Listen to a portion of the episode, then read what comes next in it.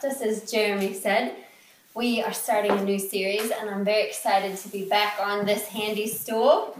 I think it's been two or three years, and I blame Meyer, so that's all I've got. but I am excited to be back.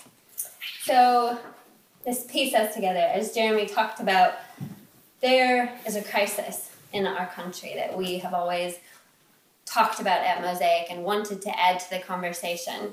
So I'll touch on that a bit, but also I think that our whole journey this year has brought us to this conversation. So we, a lot of us were at Passion Fest, and it doesn't take long to be in a conversation about reconciling people with massive differences to realize that you have to go on a journey of reconciliation with yourself. So we talked even a lot that weekend about so often we have to calm the storm inside before we can help two people to be reconciled. So that was one of the first things. And then it took us to the Anabaptists, and again, challenging in this peacemaking conversation and how they as a community um, inspire us in lots of ways to piece themselves together and to live wholeness within themselves, within the community, and then wider. So I think it brought us to this okay, let's talk about this war that rages inside of us. And so I think many of you will know that I have a good amount of emotion in me. So I think, yeah, well, as soon as I said, tell that this is the series, absolutely keen. And luckily enough, that we wanted to also bring in some more women voices because we actually think God speaks to men and women. and luckily enough, I have a good friend, Brene Brown, who I also have this woman who I am channeling tonight. So a lot of what I have learned about mental and emotional health, I have loved journeying with my friend Brene Brown, who's not my friend at all. She's absolutely a world-renowned researcher in the states, but I absolutely love her.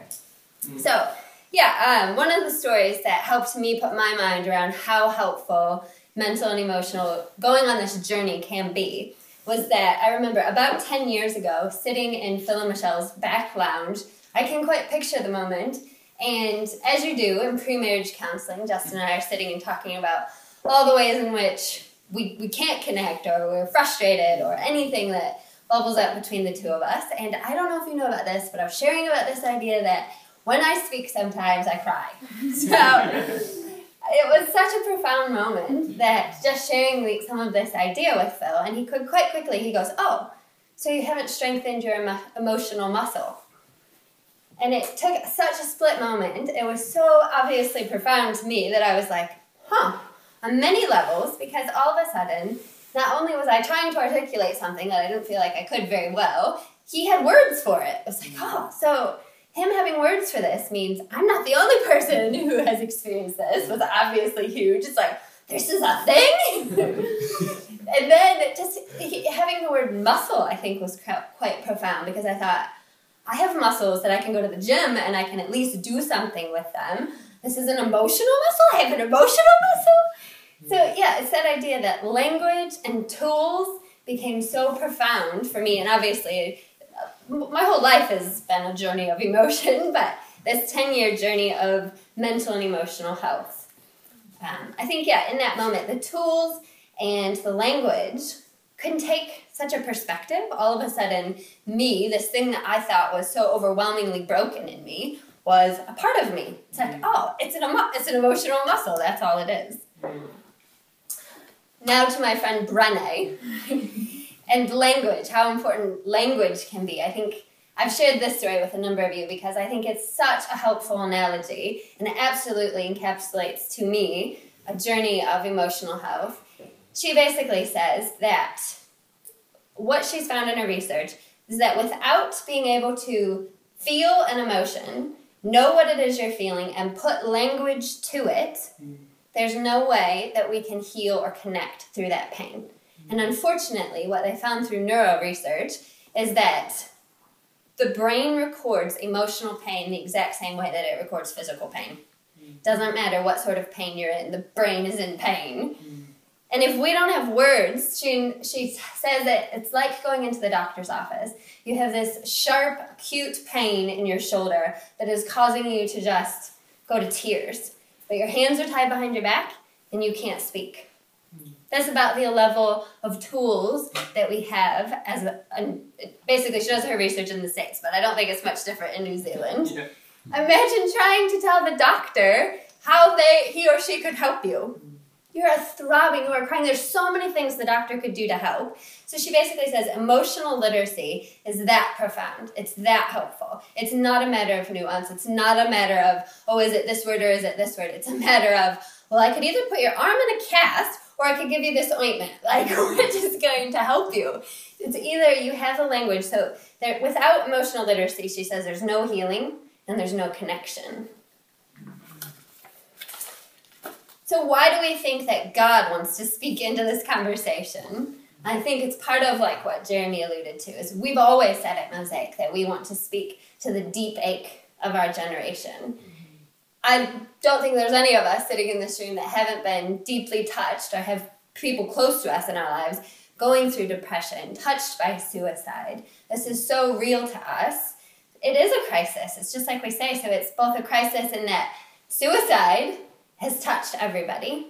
Mm-hmm. And then we have people who are in acute pain and they go on a waiting list for mm-hmm. mental health help. So, something that I think, again, analogy that helped me to think about this was um, at the TED talk. Basically, this group was saying, We have so much first aid for physical health. Many of us know how to help our children with mm-hmm. cuts and bruises and help other people CPR, choking. But what about mental and emotional first aid?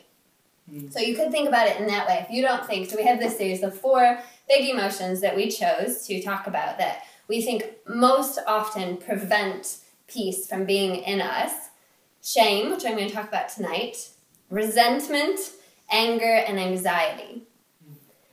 Even if you don't feel that those four things are wreaking war in you, it's that idea of emotional and mental first aid. How could you help offer what you've now learned of tools and language and skills to others? And I also love the idea that we, most of us, have also been some sort of, had some sort of encountering with evangelical church. And I think so often I get in my head this idea that, oh yeah, I've invited God into my life. God is in my, if you will, the house of me. But I love that idea that actually our life is a house with so many rooms. It could be like this house. it could be this house. But there's so many rooms and parts of us. And actually how do we invite god into every room of our house is a much more helpful question. So in every way i think mental and emotional health matters to god and matters to mosaic. So i want to move towards a definition of shame so that we can start to work with it a bit. So like i said it's not just understanding shame, but there'll be a bit of nuancing from some other emotions that often kind of get wound up in it and we think it's shame. So, what I want to start with is a little bit about guilt, embarrassment, humiliation, and shame, and be able to differentiate for and offer you a little bit of how I've encountered them. So, guilt. Guilt is the feeling that comes over us that feels I did something wrong or I did something bad. So, quite an easy example or area of my life where I'm like, I often feel guilt in this area. Conflict management skills. These is mm. also I'm learning as an adult. And so quite quickly, whenever I'm in an argument, in a heated conversation with Justin, I can quite quickly go to, oh, I really wish I hadn't said that. I wish I hadn't said that so defensively or so attacking, or I wish I wouldn't have said no, I'm done, and slam the door. Basically, any of the skills I have. but that is what it is. It's I did something wrong. Obviously, you can see that what guilt may need is quite different than some of these other ones. It needs a space to express, but it needs a place and a way in which to set right what you may have done wrong. So, embarrassment. Embarrassment, the words that we can think of are things like fleeting and a bit funny, and it can offer quite a sense of common humanity. So that when it happens, you kind of think, I know I'm not the only person who's gone through this. It's embarrassing, it's kind of washing over, it makes your cheeks red, you wish it hadn't happened, but it's fleeting, so in a bit of time it will go away and it and it will be funny to you. So, quite an example. Recently, I was reading some Brené Brown with Anita and Alana. And I was sitting on the floor kind of like this, and I realized, oh, I think I have something in my pants. It must be a sock. So I pull it out, and it's a pair of undies. so this is a, a, perfect example. It's like at no point did I think did I think I oh I'm so glad this happened. but absolutely, they both. I'll share on your behalf. We're like, oh yeah, I've done that before. We all thought it was funny. This is embarrassment. so yeah, I think it's fleeting, funny, common humanity. At least the rules that I need. we don't have to talk about that. hey, what's I don't wear undies. Whoa, okay. it again, language is good. All right, so humiliation. Humiliation can feel the most like shame of these, but the way that we distinguish humiliation from shame is that when something happens to us or we do something, we don't believe we deserve it. So I didn't deserve that happening to me is humiliation. So these ones, it could be that the same thing happens and we all respond in different ways. That something could happen to me that's humiliation and it could feel like shame to you. But for me, I thought of an experience humiliation is that I remember in high school, I had one day where I remember calling my dad to come pick me up because I loved high school. High school. this may have been how many of you experience high school every day, but not me. So I remember it was probably the first or second year of high school, and I had these two groups of friends. One group that was obviously deciding to go more and more into partying and drinking, and another group that was quite anti that and no, we're going to youth group and we will avoid any party that we think there will be like a peach drink that has some alcohol. and I remember being quite in the middle and torn and friends with both of these groups for different reasons and mm. did different activities with them. And so that was always a hard challenge for me to navigate.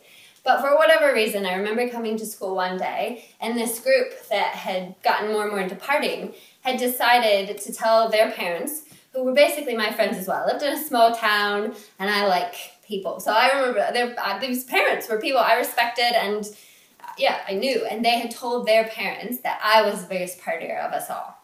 That I had gotten, I think, whatever, some party totally smashed. But I 100% knew I hadn't, and I didn't. And I just wanted, I wanted out of there. Like, I did not want to be at school that day. And if I had been able to say to my dad, I feel humiliated, that might have been helpful. But it was more just, I don't know. So, shame. Shame is the feeling I am bad. I am not enough. I am flawed, inadequate, not worthy of love, belonging, and connection. So, one of the things that can suck enough, or suck even more, is that idea of not enough. So, you could fill that in with any line. I am not thin enough. I am not smart enough.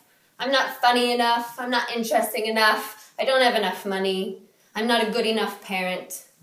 It could be so many different enoughs. But anytime where you take that, I am bad, not enough, flawed, or inadequate, and then therefore take it to this level of, so therefore I'm not worthy of love, belonging, and connection, shame is wreaking in your life. Billy and I were talking about this as we were talking about this series, and I was sharing with her this idea that Brene Brown, my friend, says shame is a human experience.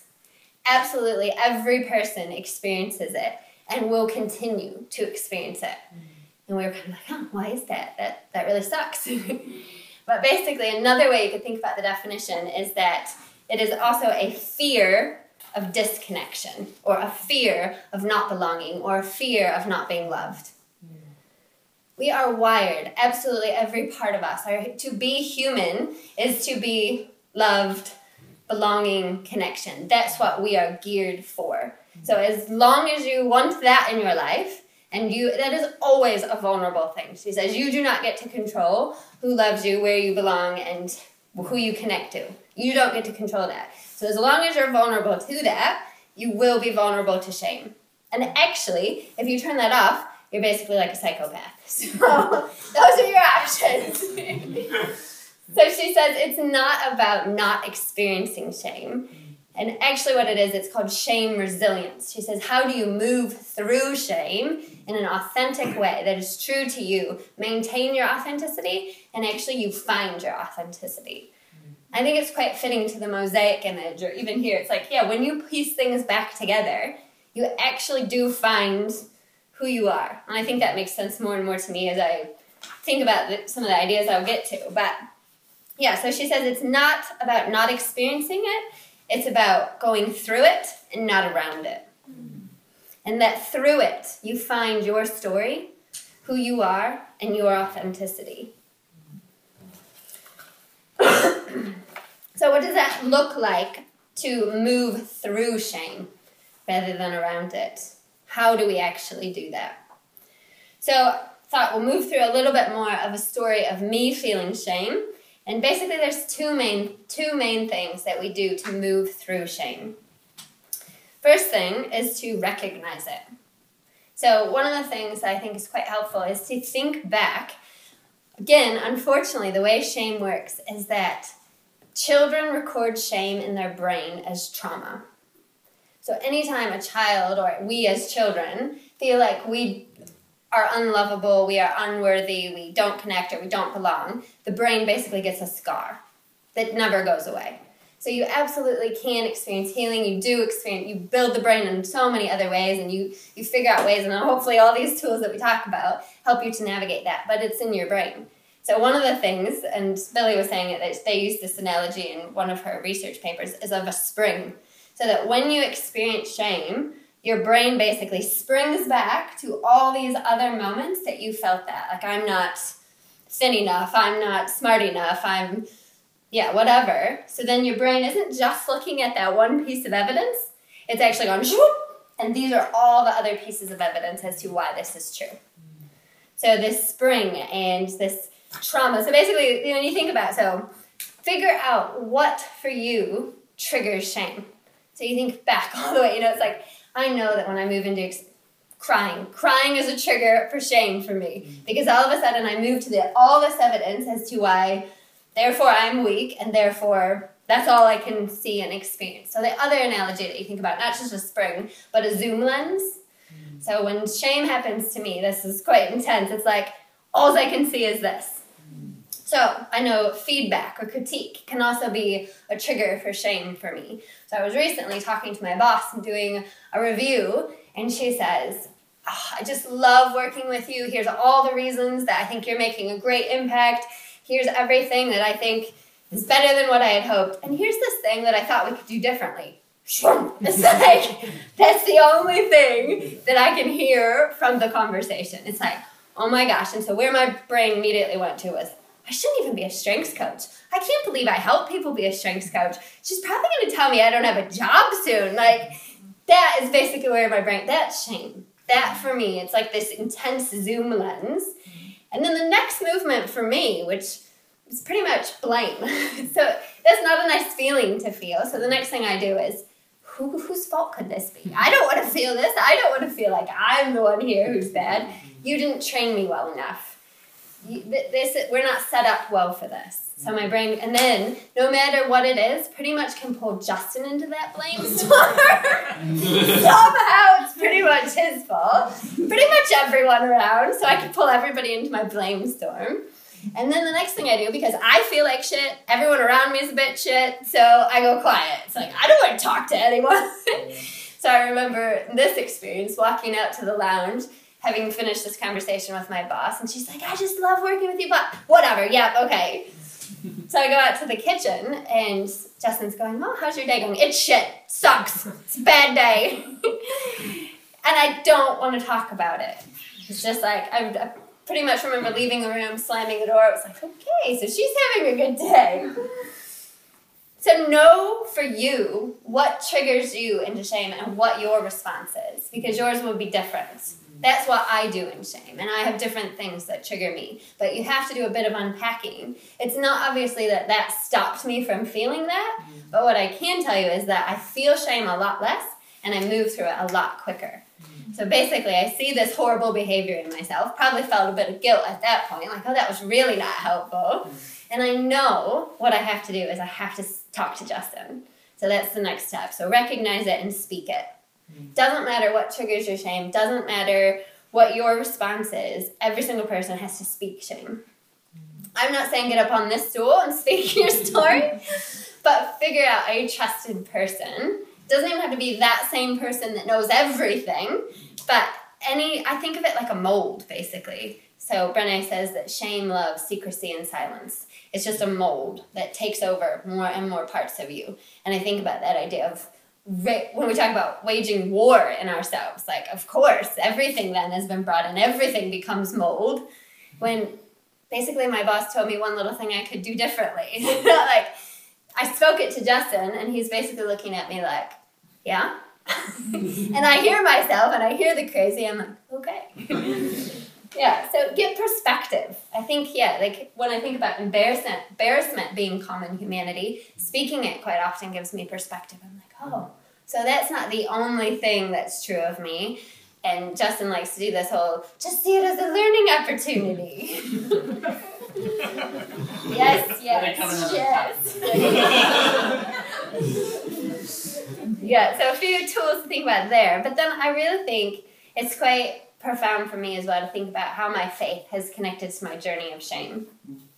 One of the things that Brené says is that the only thing that differentiates people who experience love, belonging, and connection and those who don't, the only difference is that the people who do experience believe they're worthy of it. So they believe they're worthy of love, belonging, and connection, and therefore they experience it. So uh, to me, it's this idea of worthy first. There's nothing we can move into that's actually going to make us worthy. There's no, oh, when I make this much money, when I look this way, when I do this well enough, then I will be worthy. She says, and it always kicks me in the gut, that your level of belonging can never be greater than your level of self worth or self acceptance. So mm-hmm. worthy first. I do not know how anybody, anybody navigates the terrain of this world without a place to hang their worth. So, what I want to read next is for me a Thomas Merton poem. And I think if I could give you anything today, I would give you this poem. So, funnily enough, I read it at Cohen's dedication, but many of you may not have heard it because I was crying and experiencing shame. may it be redeemed. In the center of our body is a point of nothingness, which is untouched by sin and by illusion a point of pure truth, a point or spark which belongs entirely to God, which is never at our disposal, from which God disposes of our lives, which is inaccessible to the fantasies of our own mind or the brutalities of our own woe. This little point of nothingness and of absolute poverty is the pure glory of God in us. It is like a pure diamond blazing with the invisible light of heaven. It is in everybody. And if we could see it, we would see these millions of points of light coming together in the face and blaze of a sun that would make all the darkness and cruelty of life vanish completely. I have no program for this seeing, it is only given. But the gate of heaven is everywhere. I just think it's such a clear hook that you can hang your worthiness on. Mm-hmm. This I love how he puts it. It belongs entirely to God. It's never at our disposal. It is the pure glory of God in us. It's like a pure diamond. But to me, that that's worthy first, and it's figuring out that diamond is in absolutely every person. It cannot get bigger, and it cannot get smaller. Mm-hmm. The only thing I think you can do is figure out how to let it actually shine out of you. Mm. And to me, that's when you're not at war with yourself, when you let God move into every area of your life. Mm. The other way that I think my faith has impacted my journey of shame is through scripture. So I remember the summer that Justin and I fell madly in love over one handshake. was the summer that we were studying the book of Ephesians and I was committed to reading through this book every night before bed. And I think we were obviously talking about the love of God. It seems like such a big topic, and this actually feels so basic to our faith this idea that God is in us, that there's the spark of Him. But how do you let such a truth that's so big actually wash over you And to me, that's where scripture, I think, does, it is a way that God heals shame. So, what this is, is um, Paul is writing to the Christians in Eph- Ephesus, right? Ephesus, and basically just so excited that they are on this journey of faith with him. And he ends chapter 3 with this prayer For this reason, I kneel before the Father, from whom his whole family in heaven and on earth derives its name. I pray that out of his glorious riches he may strengthen you with power through his Spirit in your inner being, so that Christ may dwell in your hearts through faith. And I pray that you, being rooted and established in love, may have power, together with all the saints, to grasp how wide and long and high and deep is the love of Christ, and to know this love that surpasses knowledge, that you may be filled to the measure of all the fullness of God. So to me, I think it's that same idea. It's that rooted in love that you are then overwhelmed by how long, how wide, how high the love of Christ is. And I, I think scripture is one of the ways that we heal these areas that actually are scars on our brain. So, that is what I have to offer for you tonight. I think it's reflecting a bit on the difference between these different emotions. It actually is quite a challenge when you think about okay, so which experiences in my life actually fit in these emotions. Um, and yeah, that's what I've invited you tonight. And then when you think about a few of the tools that I've offered us, it's basically recognize your shame. So, what triggers it? What's your response? Speak it. Um, how do you sit in that that idea of being worthy first? So, I offered scripture. I think meditation is another one. It's like I actually know this, but if I'm not centered on it every day, then I don't live from this place. So. Thanks, friends.